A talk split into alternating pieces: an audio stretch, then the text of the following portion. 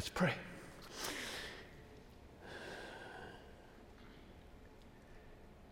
Father, I ask that you would grant me the same, or at least some measure, of the anointing that Paul had when he said, I'm called to, to make the Word of God plain. And I pray that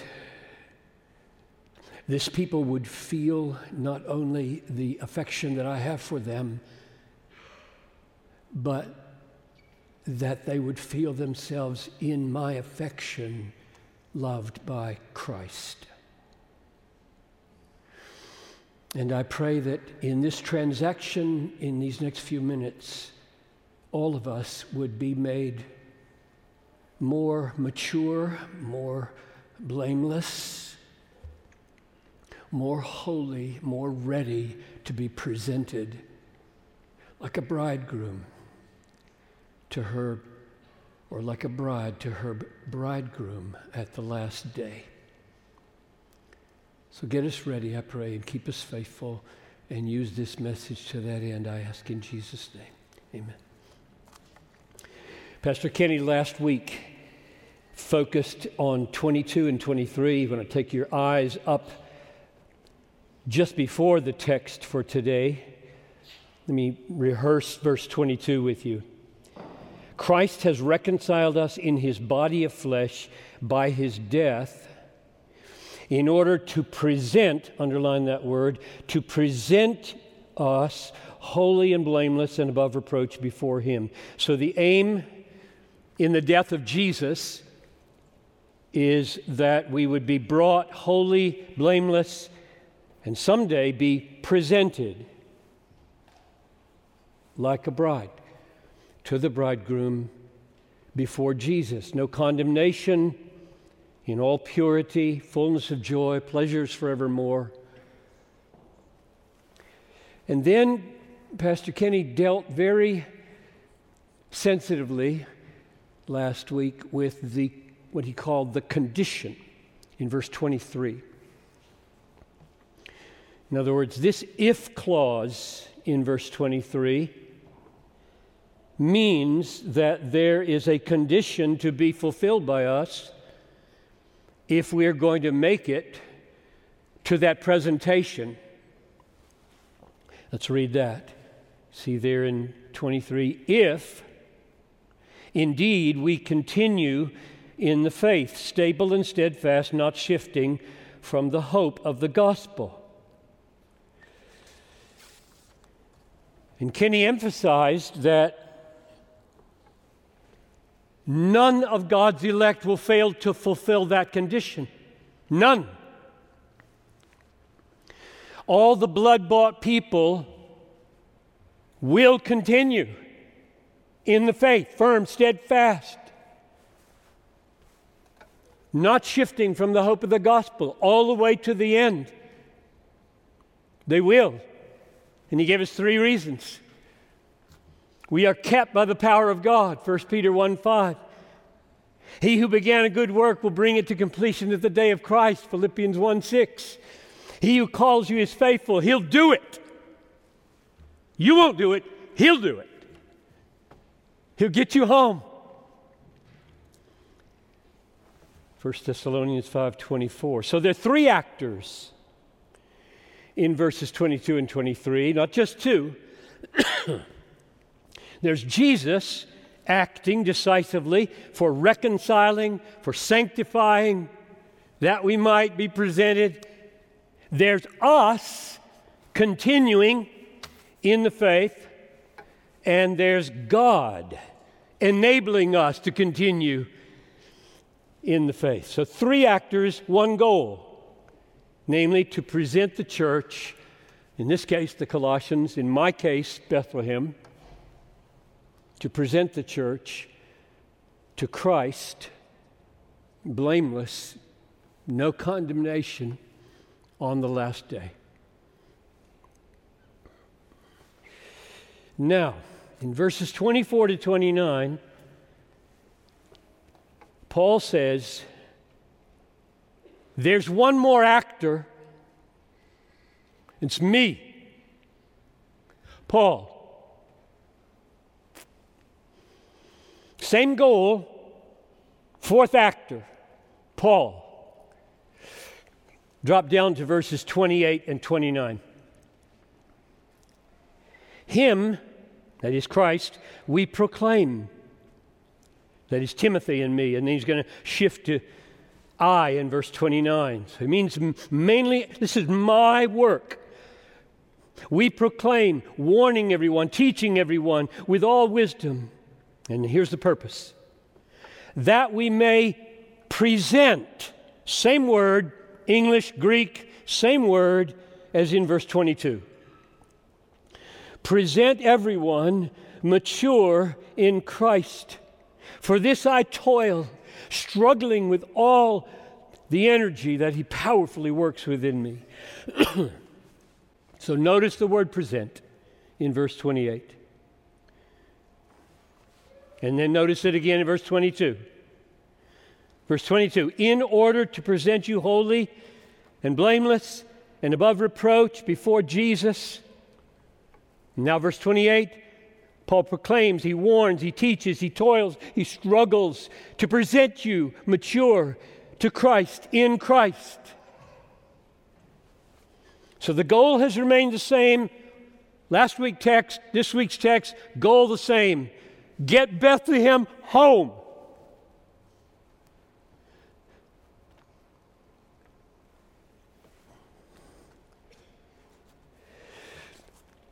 When I came to this church in 1980 as a pastor, after a few months of preaching, someone came up to me and said, Pastor, when are you going to preach a salvation sermon?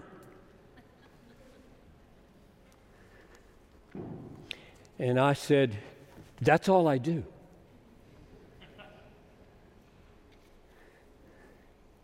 Every Sunday, I'm trying to save the saints.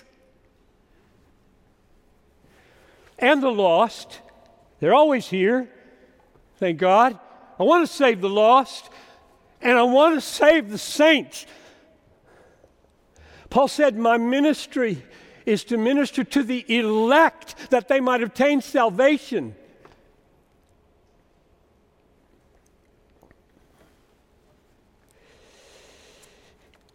Salvation happens every Sunday that you walk into this room. You are being saved by these songs. It's you are. You're being saved by the Word of God breaking over you, sung, prayed, preached. Every time you're under the Word of God, you are being saved. You are being helped to continue firm in the faith, steadfast, not shifting onto the world, away from Jesus. And every one of you is prone to shift shift off of Jesus. Every week, you're prone to shift right off of Jesus onto the world. And you show up here again and you are laid hold of by God and kept and saved. So I always preach salvation sermons, it's all I do. So last week's text and this week's text. The goal of the death of Jesus is to present us blameless to Christ. The goal of our continuing and persevering is to make it home and be blameless before Jesus. The goal of God's faithfulness in and through his persevering, preserving work is to get us home to Jesus. Paul's proclamation here is warning, teaching, toiling, struggling, that he may present us mature to Christ. And my job faithful to those four is to do the same. To get you home. So the goal in verses 24 to 29, that's today's text, is the same as 22 to 23. Paul is laboring. He's laboring to present the Colossians, and I'm laboring to present Bethlehem, and Kenny will go on laboring. The elders labor here to present you before Christ and to prevent that you would make shipwreck of your faith. Verse 24, Paul's stressing his own action. This is what gripped me in this text this week. I rejoice, are you with me in verse 24? I rejoice in my sufferings. In my flesh, I fill up what is lacking in Christ's afflictions. Verse 25 I became a minister according to the stewardship from God. It was given to me for you. Verse 28 We proclaim, we warn, we teach, we present. Verse 29 I toil, I struggle. With all the energy he mightily works in me. That's a lot of Paul.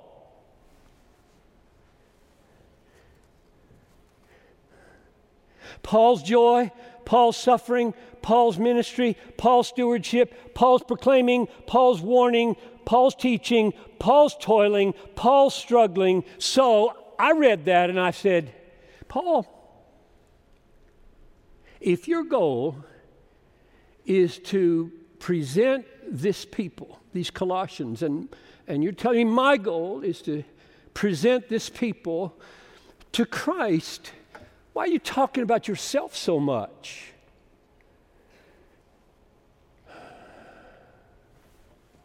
Why wouldn't all the focus be not on you, but on Christ? Why so much attention on your suffering and your ministry and your stewardship and your toil and your struggle? That was my question that drove this message.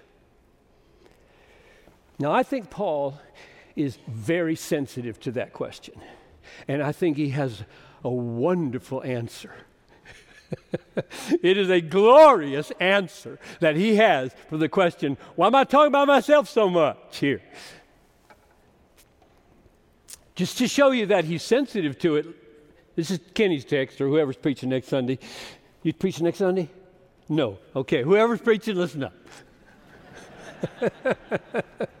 so the beginning of, of verse chapter 2, beginning of chapter 2, you can see how aware he is of this issue.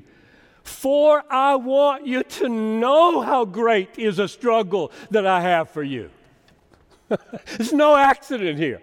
I'm all in to letting you know my struggle, my toil, my warning, my teaching, my wisdom. Now, I won't go any further in chapter 2. Paul is very sensitive to this question. He knows exactly what he's doing and why. Now, the why question here is so wonderful to answer. I mean, Paul answers it. I'm going to save it for the end, okay? So I'm just going to put that aside for now. Why are you talking this way?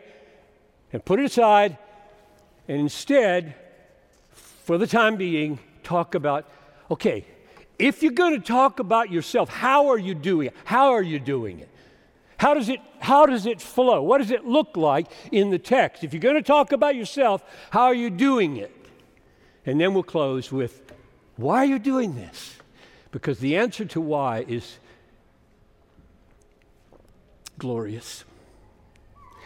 So let's start at verse 25. I'm skipping verse 24 because the, the deepest answer is in verse 24 to why. We'll come back. Of which, verse 25, that is Christ's body, the church, of which I became a minister, a servant, according to the stewardship from God that was given to me for you to make the Word of God fully known. Now, the word stewardship there means either a household plan, oikonomia, household plan, or the administering of the household plan. It can be used both ways. The plan of the household and how to run it, or the person put in charge and the task he's given to do that, the administering of the household plan. There is a householder, God. He has a house, the world, the church, history of redemption. He means it to be handled and run a certain way. He's accomplishing salvation a certain way. And Paul is saying, when I was converted on the Damascus Road and when the risen Christ called me into this process of salvation from eternity to eternity, he gave me a stewardship. He, he gave me a place in the household plan, and I've got a peculiar job as the apostle to the Gentiles. And I'm trying to do my job for the sake of Gentiles, particularly you Colossians. He never even met the Colossians, but he knew a lot about the church. And this was going to be read in Laodicea as well. He'd never been there either, he says later. I want to give you a sense of the scope of this household plan. You can either go there, but maybe better just to listen. Ephesians 3 8 to 10 because both Ephesians and Colossians, this household plan figures huge. To me, Paul says in Ephesians 3 8, to me, grace was given to bring to light for everyone. What is the plan? That's the word, same word that's translated stewardship here. That's the plan. To me was given the task to bring to light what is the plan of the mystery hidden for ages in God, who created all things so that through the church, the manifold wisdom of God might now be made known to the rulers and authorities in the heavenly places. This is a massive plan. From eternity to eternity, the plan stretches. It embraces the entire universe. It embraces the demonic powers of heaven and hell. It puts the infinite wisdom of God on display for demons and everybody else. And Paul's saying right here in Colossians 1:25, I became a servant, a minister in accord with that plan. So he has a place, and it's for the sake of the Gentiles the Colossians in this case, Bethlehem in my case. Let's read verse 25 again. I became a minister according to the stewardship, the household plan from God that was given to me for you to make the Word of God fully known. So I exist for you in this plan. My job as an apostle to the Gentiles is to proclaim, to warn, to teach, to toil, to struggle, to suffer, so that I might present you to Christ mature. That's my calling, Paul says. And then he lasers in in verse 26 on the specific dimension of God's word that he's charged to make known. Let's read verse 26. The mystery, hidden for ages and generations, but now revealed to his saints. That's what Paul is supposed to make known fully for the Gentiles, Colossians, Bethlehem. Now, you know, I think, that the word mystery in the New Testament does not mean something incomprehensible for human beings. We generally use the word that way. That's not what it means. It means something hidden that's now revealed, and you can understand it once it's revealed. So he's revealing this mystery. And now he tells us what it is, verse 27. To them, that is the saints that he just referred to, Christians, believers, to believers, God chose to make known how great among the Gentiles, and you need to feel the The word Gentiles here meaning something like all those non Jewish nations out there barbarians, Scythian. It's just all around the Roman Empire, just countless numbers of barbarians. And Paul to say, My job is to talk to them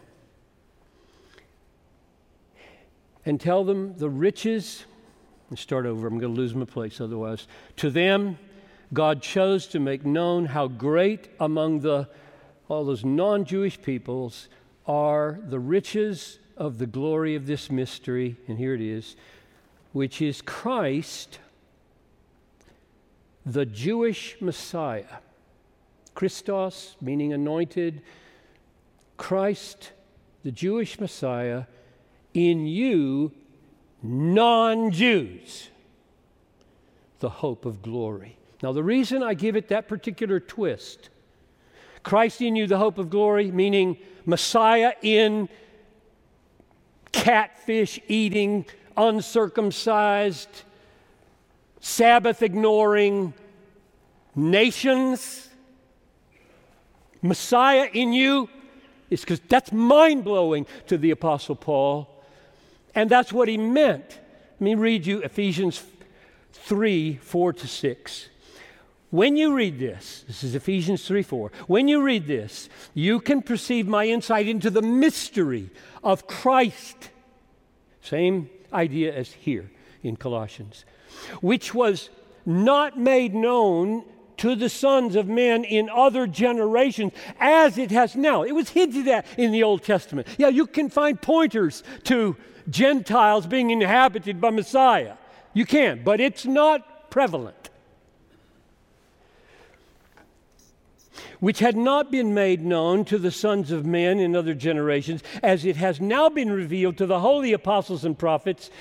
This mystery is that the Gentiles are fellow heirs with true Israel, members of the same body, partakers of the promise of Abraham in Christ through the gospel.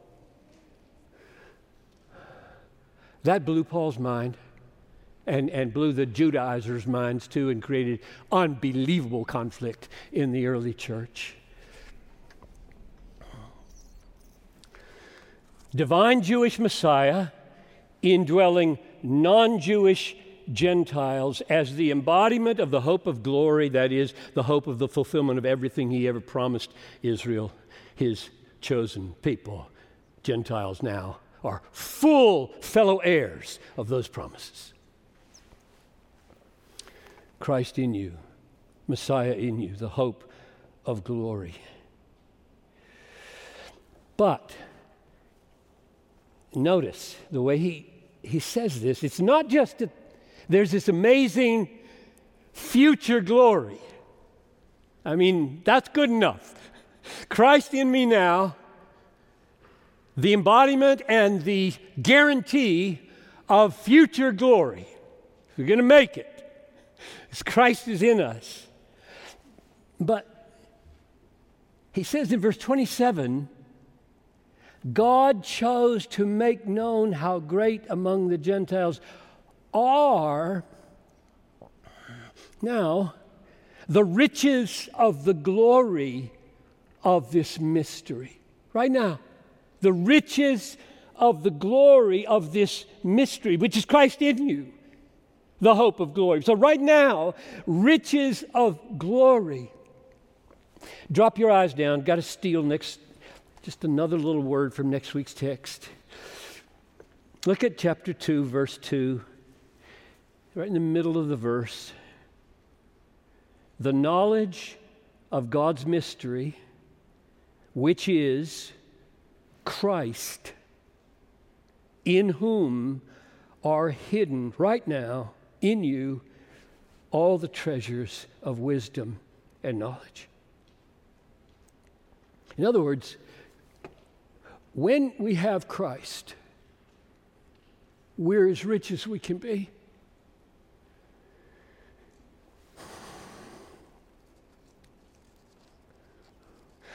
in whom are hidden all the treasures of wisdom and knowledge, which I suspect means not only lots of wisdom and lots of knowledge, but all the treasures that you can get with the best wisdom and all the treasures that you can get with the best knowledge. You can't be any richer than Christ makes you rich. So there's future glory guaranteed, and there's a foretaste right now of that glory.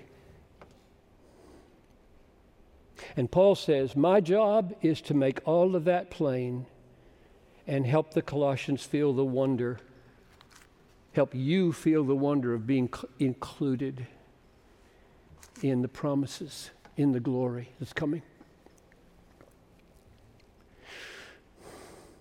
So, to that end, he proclaims, warns.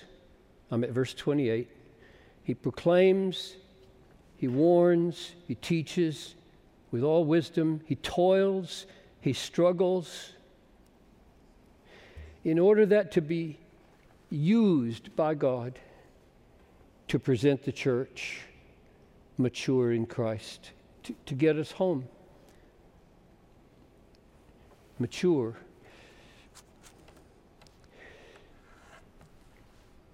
How do you fall short of that hope of glory? How do you fall short and fail? You should know the answer to that because you want to avoid that at all costs. So, back at verse 23 if you don't shift from the hope of the gospel,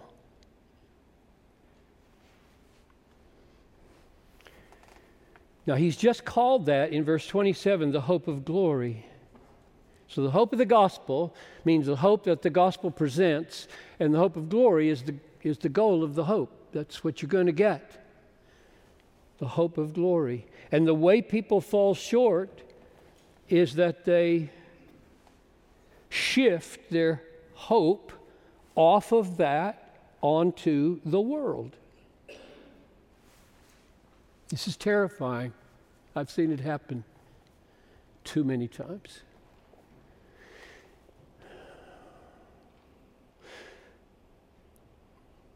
One of my least favorite verses is 2 Timothy 4:10. Demas, in love with the present world, has deserted me. So Demas seemed to be real. He was a faithful servant, it seemed, with Paul.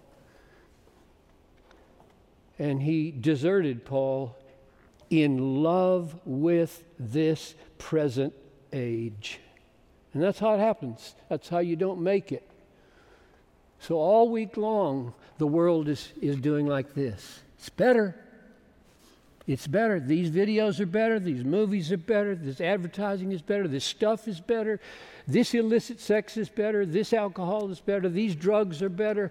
This family is better. Vacations are better. Job is better. Better, better, better. The world is better.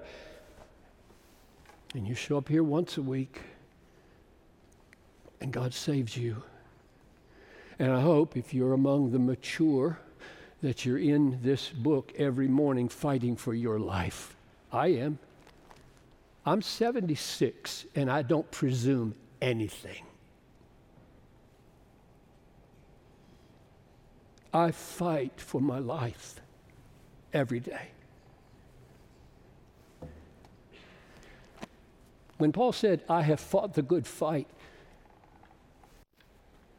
I have run the race, I have kept the faith, he was old. He was almost ready to die. And I don't think he meant, and I don't have to tomorrow. Let me close by asking the question why are you talking about yourself so much, Paul? Even when you're talking about the, the glory and the mystery, you're saying, It's my calling. I was called, I was given this stewardship. Why are you talking like that?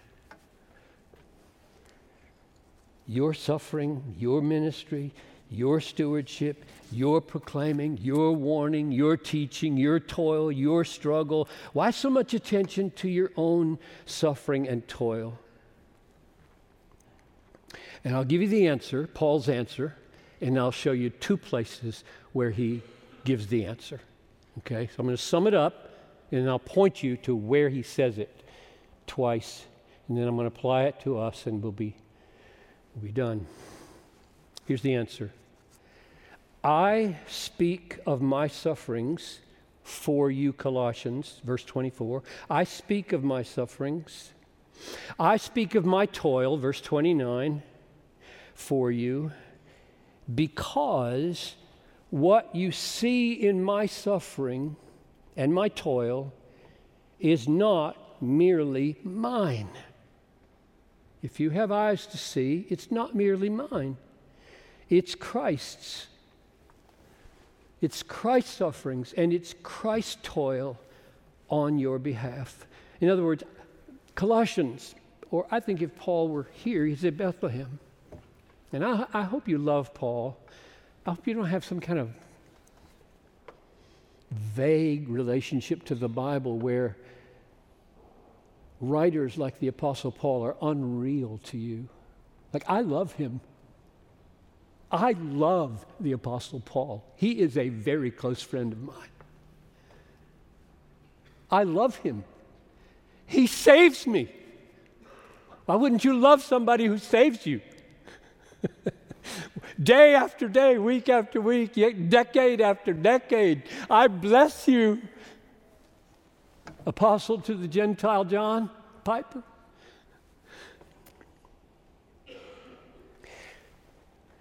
So he's saying, I'm suffering for you and I'm toiling.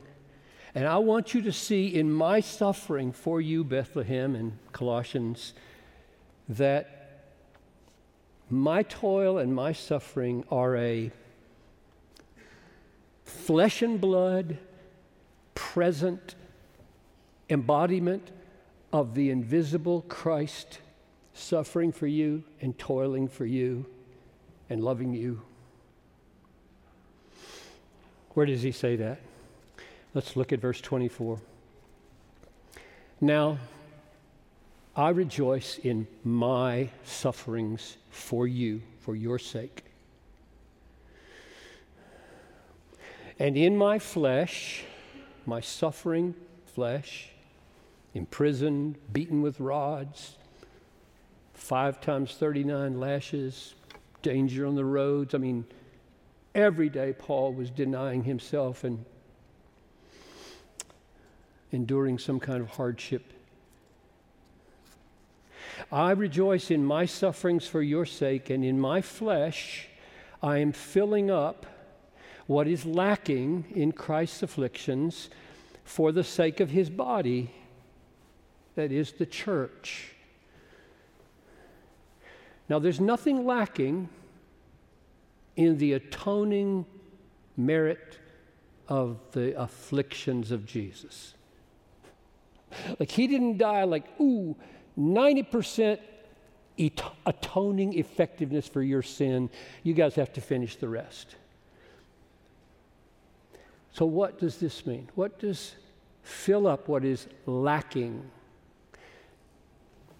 would you turn with me to Philippians chapter 2? So, Galatians, Ephesians, Philippians, Colossians. So, just before this book, Philippians chapter 2, verse 29. I want to give you a parallel wording that explains what I think he means.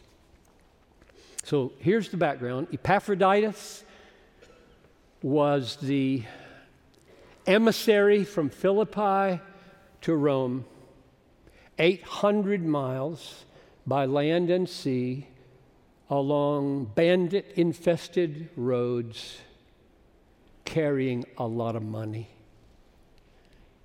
That's risky business in the first century.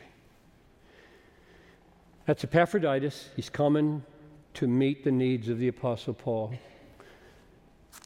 Here's what it says tw- 29 and 30 of Philippians 2. 229. So receive him. He's sending him back now. He's sending Epaphroditus back, having done this wonderful work for Paul. Receive him in the Lord with all joy and honor such men, for he nearly died for the work of Christ, risking his life to literally fill up what was lacking. It's the same wording. Translated complete in the ESV, same word. Fill up what is lacking in your service to me. What does that mean? So the Philippians loved Paul. They really loved Paul.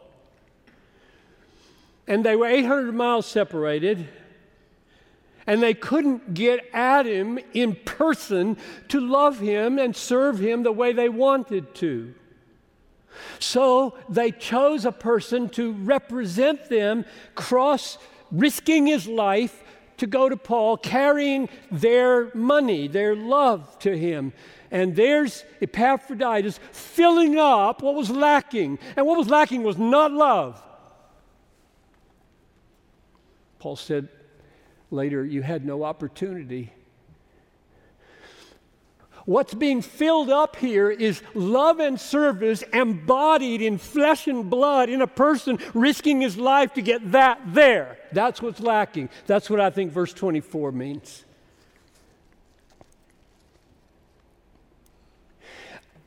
I know that Christ loves you. He died for you. But that was years ago. And Christ is in heaven and you can't see him. And he still loves you. He's still working for you. And in me, in my sufferings, in my toiling, Christ is loving you. Christ is suffering for you. Christ is toiling for you. I want you, Colossians, to look at me, not from me.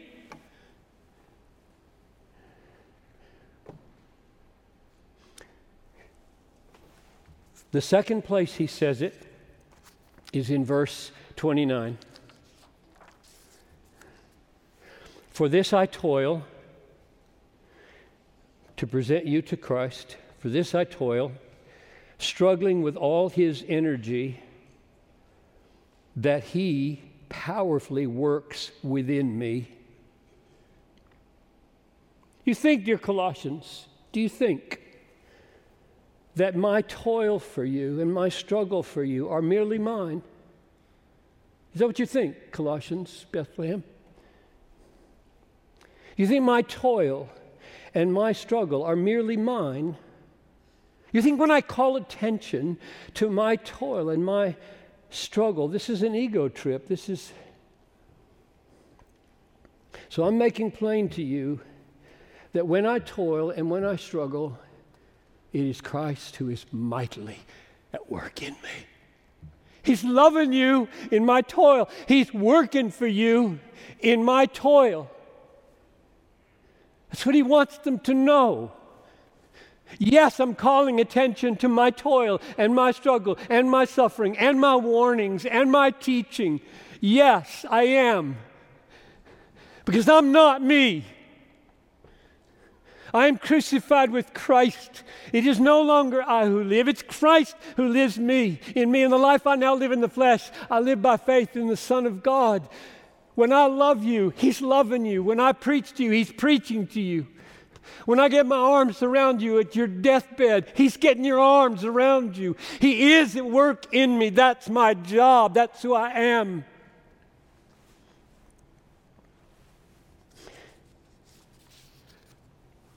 Knowing Pastor Kenny and the elders downtown, I know 12 of these 14 men really well. Two, I'd like to get to know better. I know these men. Now, given what I know of Pastor Kenny, whom I've worked with for 30 years or so, um, I don't hesitate to make this application. It goes like this. When they, Kenny, the other elders, when they preach to you, when they teach you, when they pray for you, when they lead you, when they toil and suffer for you, you're being loved by Jesus. Don't miss it. Don't miss it. The Bible is given to you to help you understand reality that you can't see. That's why it's in the book. I love you. And therefore, I've been praying, God, may, may those who can't feel distant, invisible love like Christ has for you, see my words and my affections for you be His. He did say that in Philippians 1 8. I yearn for you with the very affections of Christ. Isn't that amazing? My yearnings for you, my longings to be with you are the longings of Christ, Paul said. So when you are preached to, taught, prayed over, led, suffered for by the pastors and elders, feel loved by Jesus because you are being loved by Jesus. One more sentence, maybe two. Lest you think that a Christian hedonist pastor like me overlooked the third word of our text in verse 24.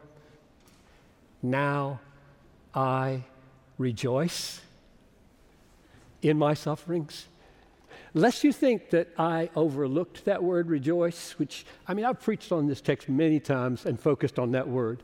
I haven't even mentioned it yet. I'm done, except for this.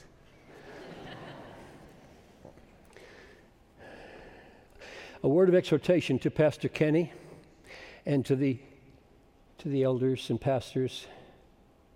As you embody the sufferings and the toil, of Jesus for this church, do it with joy. right?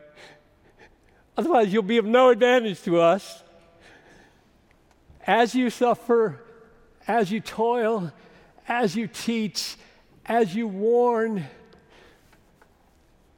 do it with joy. There isn't anything greater, Kenny, than to be a spokesman for the mysteries of Christ. Let's pray. Oh, Christ, I ask now that in this room you would be taking hold on people and holding on to them for yourself by this word, letting them know they're loved by Christ. As I love them, as the elders love them, as they love each other, may your way of managing this household plan succeed in giving perseverance to your people. And as we sing, Lord, I pray that this amazing song, which gets right at the heart of Paul's answer in this text to why he spoke of himself, would seal it for us. I pray in Jesus' name. Amen.